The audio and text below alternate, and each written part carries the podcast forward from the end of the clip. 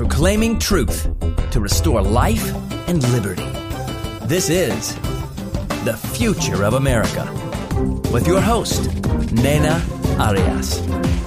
She has proclaimed truth for over 40 years in many nations of the world and now endeavors to restore the values of the biblical worldview that made the United States of America the most powerful nation in the world. Ideas have consequences. They're passed on from generation to generation, forming the culture of a society. To eradicate error, the moral and ethical principles of the Bible must be firmly established in the heart and mind of each individual. Discover how to apply biblical principles to transform your world. And now, your host, Nena Arias.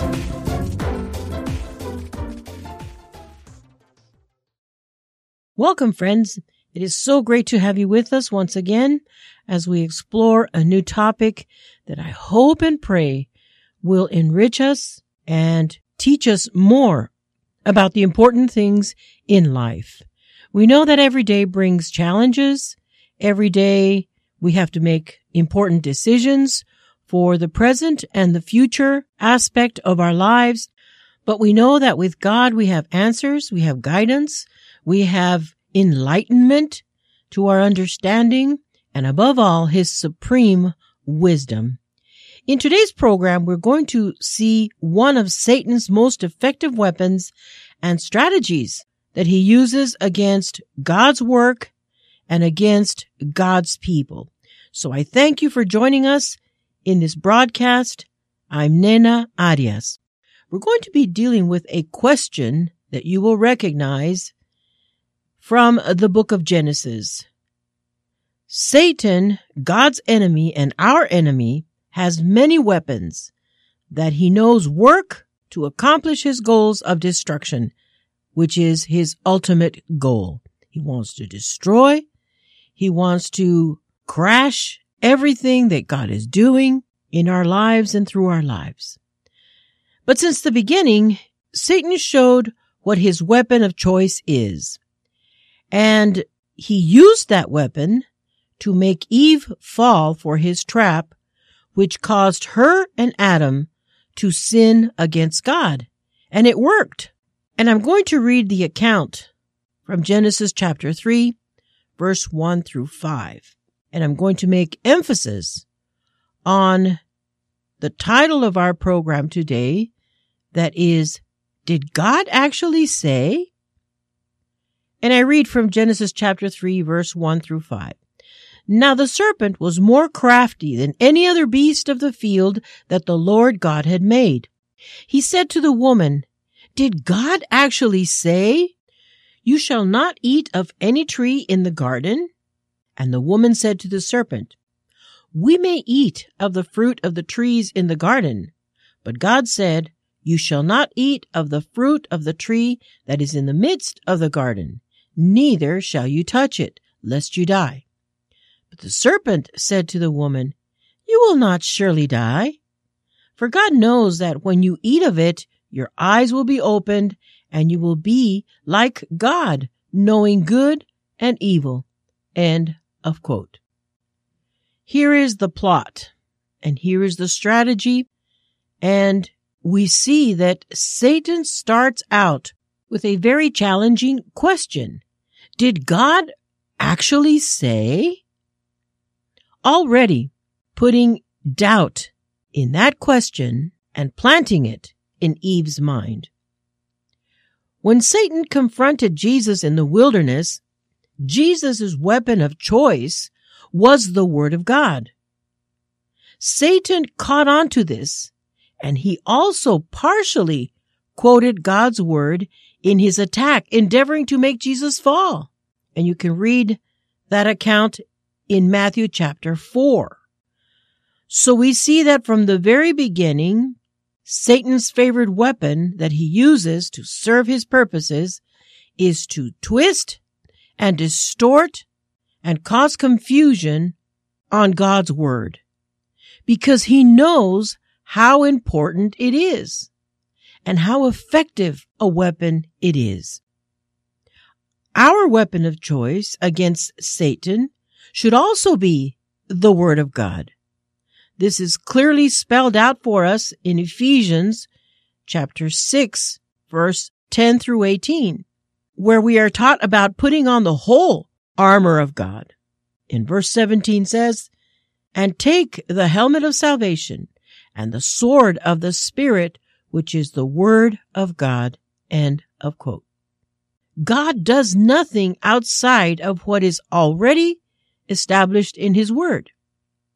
And man cannot be approved before God if he doesn't live according to what is already established in God's word. So you see how important God's word is? When doubt is cast on the word of God, already that is a scheme to make people fall for lies.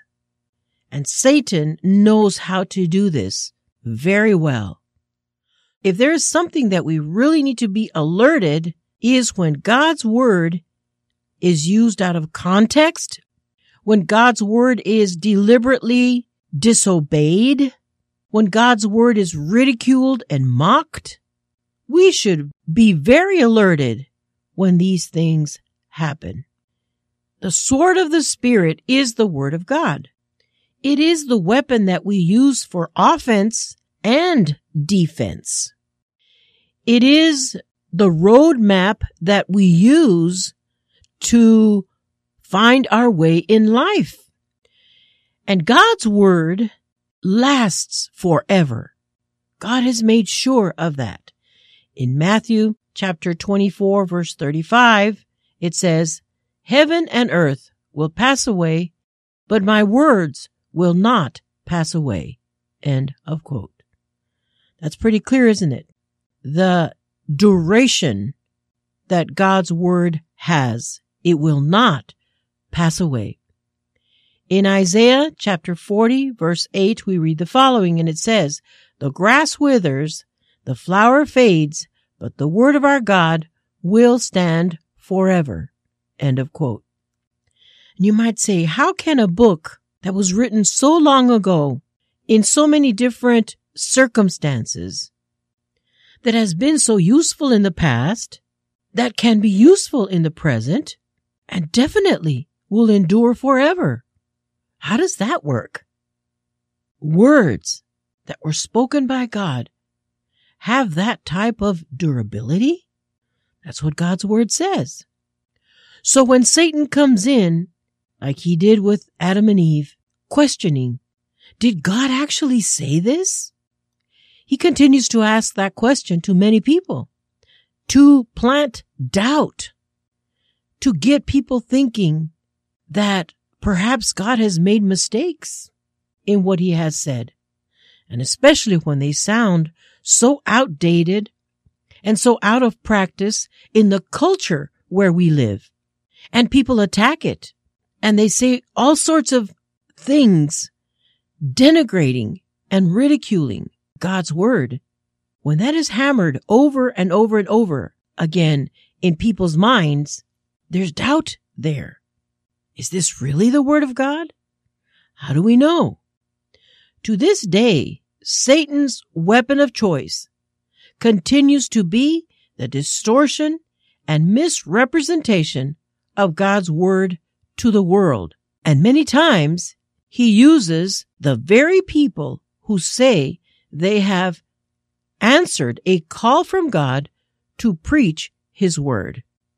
And I'm going to explain this further as we unfold this topic. Because many people can talk about the Bible, even ridicule it, even denigrate it, or not present it properly. But when those who say they belong to God, that they have been called by God to preach the word, and then fallacy comes out of their mouth, that is very, very dangerous. And we must be very careful, which of course the only foolproof protection that any of us have to not fall for error or heresy is for us to have our own storehouse of God's word in our mind, in our heart, and to be living it, to make God's word the integral part of our very being so that Satan cannot come in and put doubt of God's word in our mind and in our heart. As I already mentioned, ever since the serpent said to Eve, has God actually said? The word of God has been questioned, attacked, and distorted throughout generations. The serpent emphasized two important elements, the accuracy and the authority of God and of his word. He said, has God really said? And then later on he says, that's not true. God knows that the day that you eat of this, your eyes are going to be opened. So not only is he attacking the accuracy of what God has said, he's also attacking the authority of God and his word. And this is a very common practice, even in our day. Bible accuracy is too often questioned because people want to find a way around it to live lives that they know are not approved by God. Yet they want to use just a little bit of God's word to sound authentic, to sound spiritual, and to give the impression that they're not so bad. There are those who say that the Bible we have today cannot be trusted. And when you listen to a lot of so-called theologians that have graduated from liberal colleges and even liberal theological colleges, you would think that the word of God has no merit. They find a way to explain away all the supernatural and they make an effort to explain everything naturally. Or when they cannot explain it naturally, then they talk about myths, legends, suppositions, allegories, when the word of God for the most part is to be taken literally. Some say, well, if it was written by men, therefore it must have errors. They also suggest that during the centuries of copying the scriptures, men introduced many errors. Now, a person that doesn't know how the Bible came to us, that doesn't know the care that the Jewish people had of God's word, that do not understand how serious a profession it was to be a scribe of God's word and how the process came about. If they don't know all these things, then people will believe, well, yeah, human beings did write it, didn't they? What if they made mistakes when they were copying it? What if they did not write down the right words?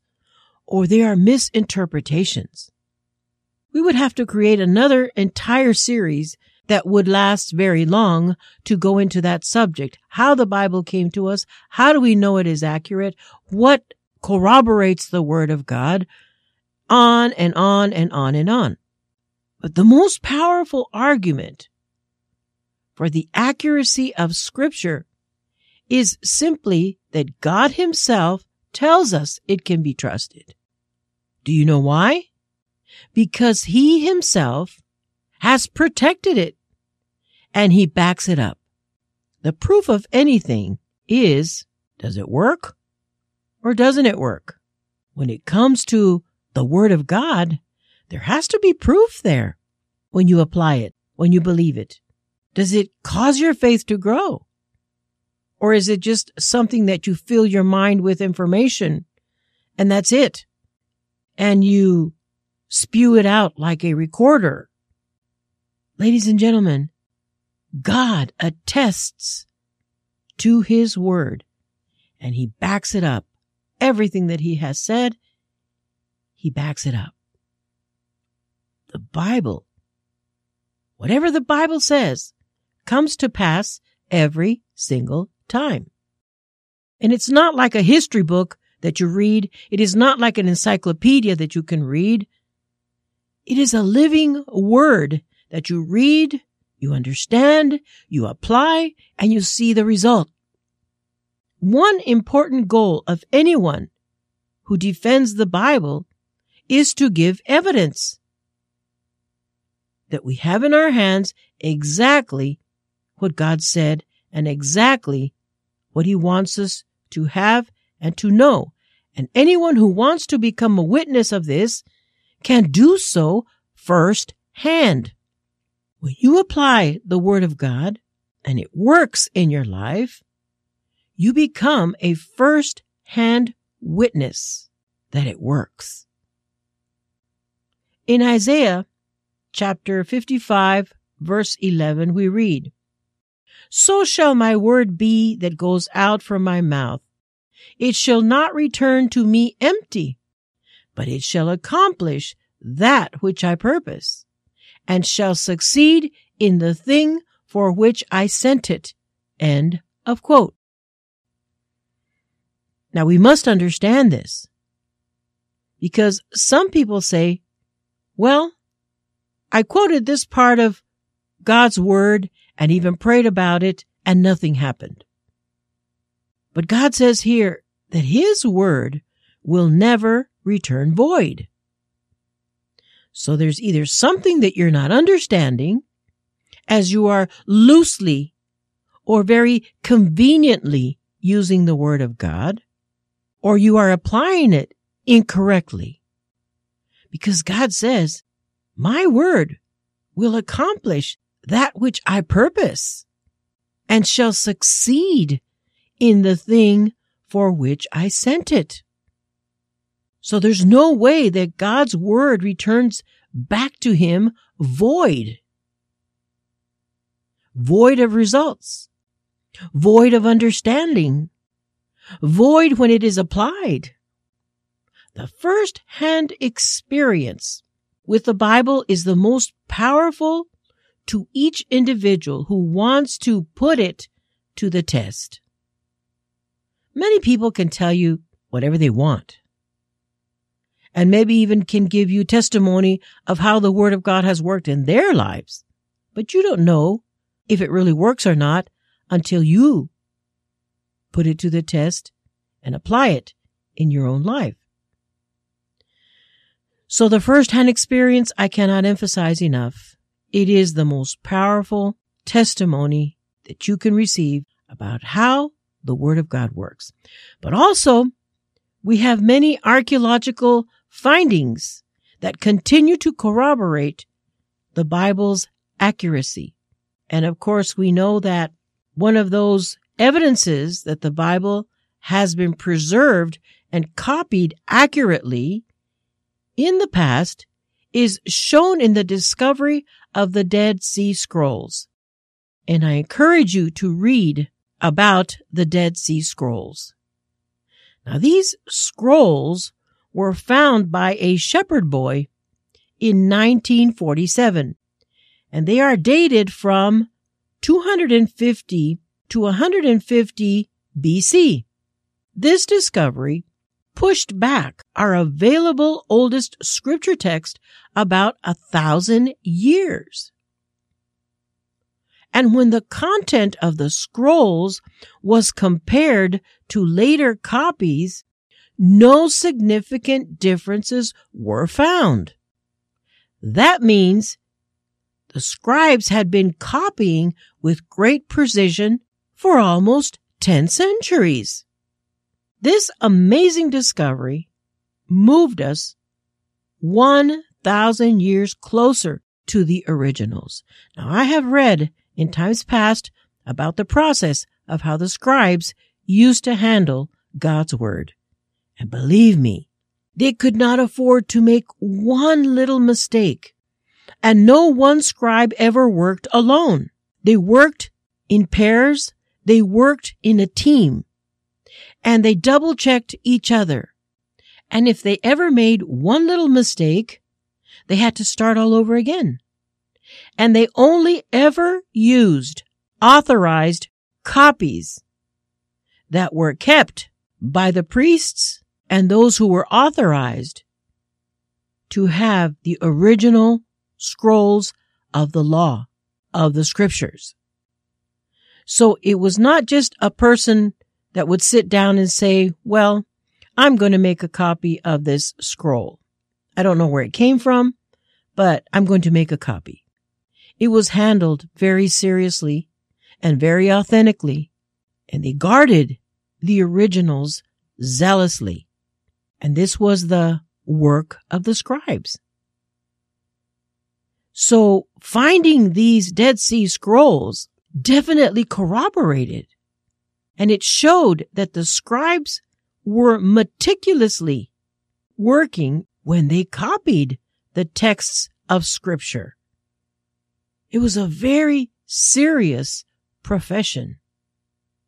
We can evidence the life changing qualities of the Bible in the lives of millions of believers.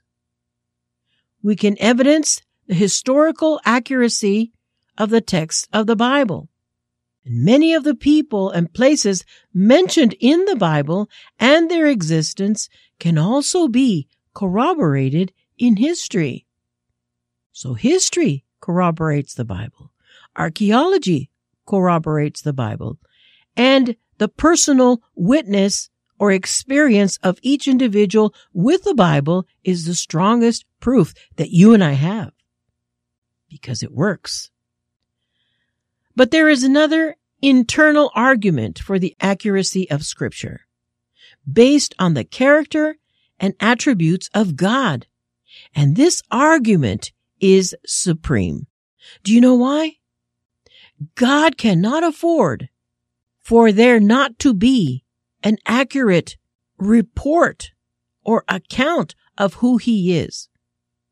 The scriptures claim that God himself breathed out scripture, inspired the scripture using human instruments. In 2 Peter chapter 1 verse 21 we read, For no prophecy was ever produced by the will of man, but men spoke from God as they were carried along by the Holy Spirit. End of quote. And this is a very important point. The Bible can only make sense when you factor in the Holy Spirit and the work of the Holy Spirit. The Holy Spirit is so misunderstood in the world today and even in Christianity, in the lives of those that have not experienced a relationship with the Holy Spirit of God that God has provided. And Jesus commissioned the Holy Spirit to come and be our teacher, to come and guard to perfection all the purity of the things of God. And you cannot fool the Holy Spirit. You cannot play with the Holy Spirit. You cannot blaspheme the Holy Spirit. Blaspheming the Holy Spirit is the only sin that will not be forgiven. The Holy Spirit is a very, very delicate part of the Holy Trinity. God the Father, God the Son, God the Holy Spirit. And the Holy Spirit is never to be underestimated in any way, shape, or form. So it is the Holy Spirit that has guarded God's truth throughout the ages. He has diligently guarded the scriptures so we can have them in every generation. The Holy Spirit has been and is faithful to preserve God's word in accuracy so it can be trusted to be his word.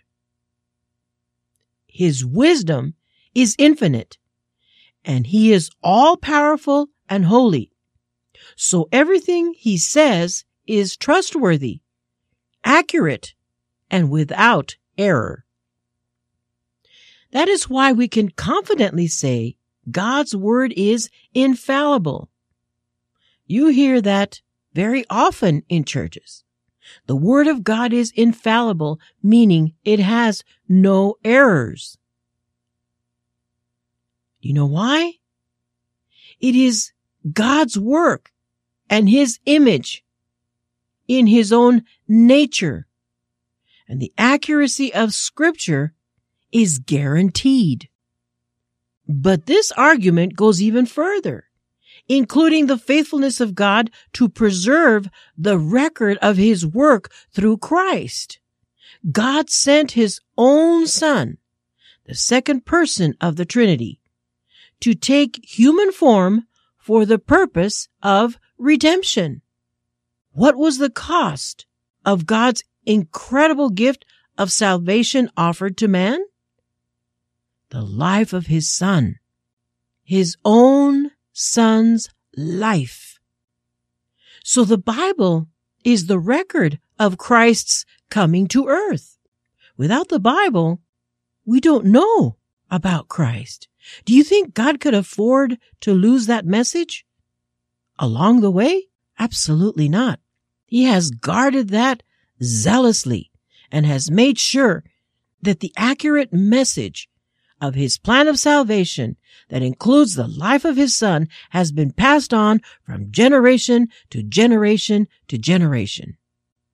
God cannot afford to lose this account, the payment for our sin and all the truth that we need to know about him is in his word. There's no way that God would allow his word to be lost. And we have seen it in history. Many have attempted to destroy it. They have confiscated all the Bibles. They have burned them up in piles. And yet, the Word of God is still the best seller around the world. Right now, in China, again, they are confiscating Bibles and oppressing Christians harder than ever before, and they are confiscating the Bibles and burning them. They've done that before. They didn't learn their lesson because once they lifted the prohibition, hundreds of thousands of Christians came out from hiding in China. It is amazing. The work of the Holy Spirit upon the earth is amazing. And nobody can ever outdo God on any strategy. Least of all, disappearing His Bible, His Word. But the enemy has tried to do that throughout the ages. And he continues to tell people, has God actually said? We're going to continue with this topic, ladies and gentlemen, and I hope you will join us next time.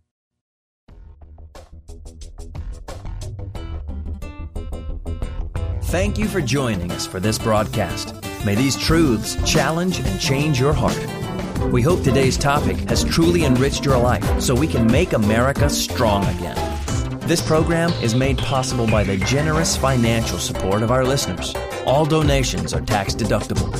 We would love to hear your questions or comments. Please visit our website at www.culturallegacy.org. You may email us at cl at culturallegacy.org or write to the Future of America, P.O. Box 38456, Greensboro, North Carolina 27438. Call us at 877 732 2887. That's 877 732 2887. Remember, you are a person of positive or negative influence. What you do today will impact the future.